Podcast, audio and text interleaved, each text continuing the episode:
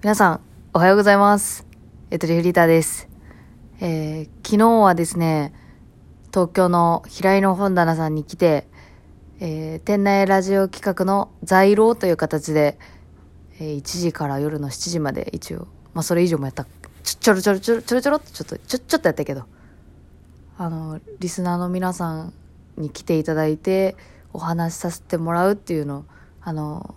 やってました。本当に、本当にあっという間すぎて、で、すごく楽しかったです。まだ、なんか、本当に夢みたいな時間で、なんか、本当に楽しかったんですけど、何も言葉、な、なんだろうな、追いつかないというか、なんかいろんな人が、いろんな回が好きで、で、みんなそれぞれなんか、いろんなストーリーがあって、今に至ってるんだなっていう話をなんか一人一人と聞けて、ちょっとこの場に来られなかった方に対してちょっとすごいふわっとした表現になってしまうのがちょっと本当自分の力不足だなとは思うんですけど、すごくラジオやっててよかったなって思いました。で、なんか、目の当たりにすることによって、なん、なんていうのかな、なんか自分一人でやってきたと思ってたけど、まあもちろん、その、なんか自分事じゃないなってすごいなんか思うことがたくさんありました。なんかいろんな人、いやマジでめちゃめちゃもうなんか、ありがとうございました。お越しいただいた方と、あのライブ配信を代わりに、あの、やったりとかしたんでね。あ、てか今そうです。今あの、ちょっと、朝方の、その在廊で使わせていただいた平井の本棚さんの2階のスペースに今ちょっと一人でいます。それを最初に言うべきでした。だからちょっと電車の音がもしかしたら入ってるかもしれないし、ちょっと電気もつけずにね、カウンターでちょっと、あの、エモい気持ちになってます。昨日の、片付けあともうちょっとで終わるくらいなんですけど、あの、ノートをね、出入り口に置いといてて、ちっちゃい。そこになんか来てくれた人にちょっとメッセージ書いてもらったりとかして、たりとかして、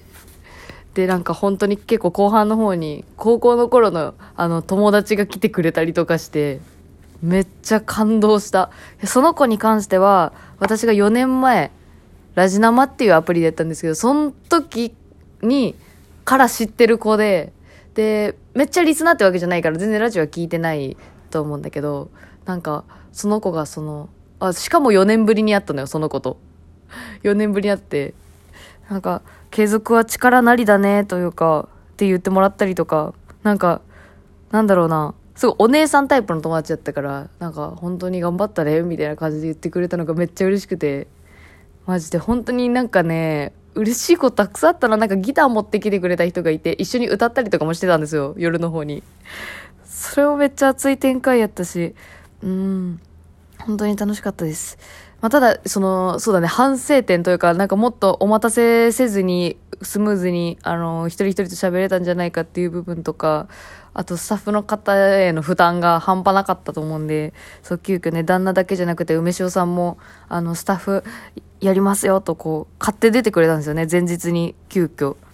で、急遽にもかかわらず、めちゃめちゃ神対応してもらって、本当に、いや、二人には頭が上がらないなっていう気持ちでいっぱいです。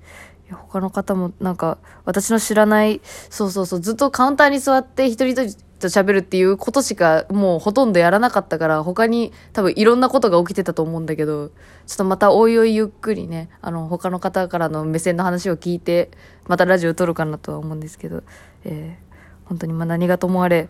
めっちゃ楽しかったです本当に一生ずっと喋ってた。いや、本当に、ほんで、あのーあの、全部が終わった後にね、あの、平井の本棚さんのつながりで、あの、チリ人っていう方がいらっしゃるんですけど、あの、テレビとかもあの、ちょこちょこ、あの、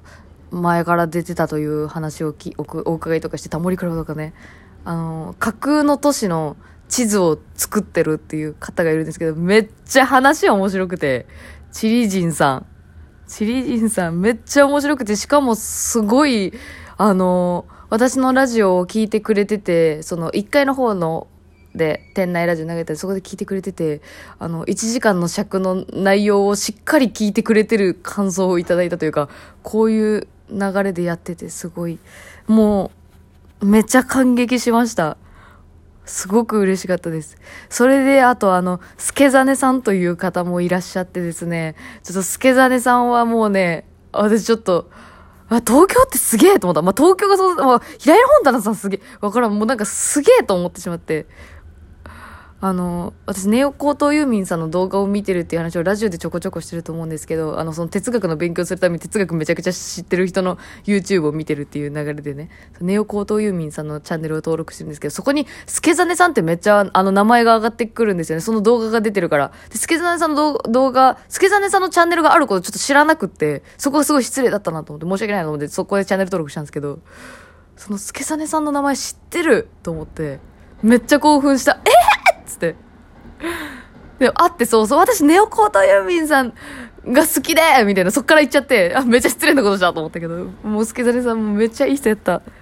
めっちゃいい人やったし、なんかもう、その、チリ人さんとスケザネさんと私の3人でちょっと話させてもらった時間があったんだけど、マジめっちゃ、すごい面白すぎる。なんかもう、ススペシャリストたちと喋ってるみたいな気持ちというか。いやーなんか、す、本当にすごいことがちょっとたくさん、整理しますわ、本当に。ね。整理しますわって最初言ってたね、割とこうなんか。いやもうなんかね、ふわっとしてるんだよね、ずっと。うん、そんな感じ。今ちょっとフォーム欄、お便りフォームの方にもしかしたらなんか来てるかなと思って開いたんですけど、ちょっと、あ、ちょっと来てますわ。ちょっと読ませていただきますね。昨日来ていただいた方々だ。え、ラジオネーム、読書坊さん。え、読書坊さんと私、あの、ギター持ってきてくれた人なんですよ、読書坊さんが。えー読書坊さん、えー、ふつおた、イベントに来ました。いつもは電子機器から流れる声が直接本人から発せられてる様子が新鮮というか、あるべきところにあるしっかり感。もしくは、帰郷、えーふるさとに帰る帰郷、帰郷に似た安心感みたいなものを感じました。これからも頑張ってください。わあ、そういう風に、言い回し素敵やなありがとうございます。いや、読書王さんマジめちゃくちゃ可愛かった。僕、こう、なんか、話すのは得意じゃないんでっていう感じで言ってて。だからギターでコミュニケーション取ったみたいなね。めっちゃ、あ、こんなこと起きるんだと思って、なんか感激したわ。私さ、夜タモリっていう番組がめっちゃ好きだったんだけど、夜タモリって、あの、番組のね、最後の方でね、歌、歌うことが多いんですよ。楽器持ち出したりとか。あの空間ってめっちゃ素敵だな、憧れるなって思ってて。私、あんな風に死にたいと思ったの。さ、老後の過ごし方、夜歌って寝るみたいな。なんかちょっとそれを、その片鱗を見たというか、めっちゃ嬉しかったな、本当に。すごい楽しかったです。ありがとうございました。えーそしてラジオネームこけし注意報さん。こけし注意報さんをめちゃめちゃ待たせてしまったんだよね、本当に。で、顔がめちゃくちゃケミオに似てて、ケミオさんに。なんか最初、あの、ガチャって入ってきた時に、めっちゃケミオに顔似てるやんって思いながら顔ずっと見てたんだけど、なんかね、スタッフがね、この方、誰だと思いますか？とか、なんか謎の煽りをしてきて、待って、本当にケミオ来たの？とか一瞬思っちゃって、え、え、え、え、え？って、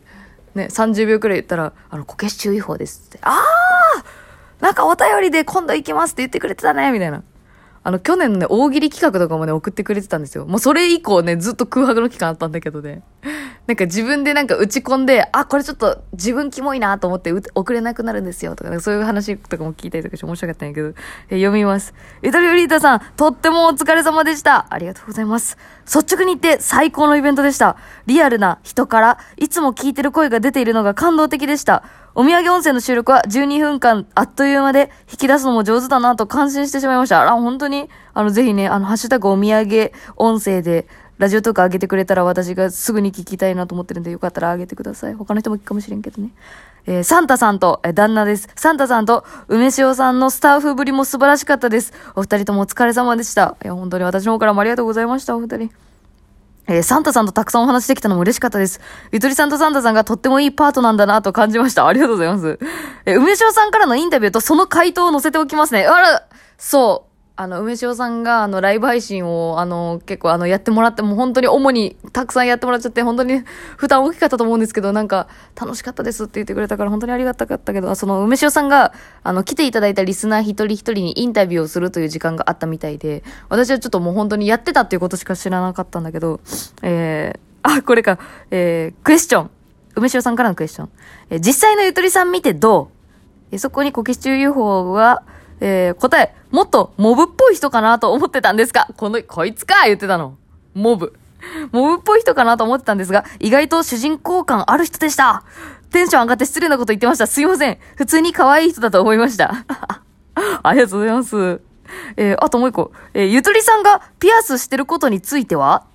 えー、回答。あれはイヤリングじゃないかと思うんです。これもなんか言ってたの、むしおさんが。私がつけてたのがピアスかイヤリングかみたいな、なんか謎の論争があったらしいんですけど、そうです。イヤリングです、あれは。挟むタイプのやつ。今度ツイッターにあげるわ。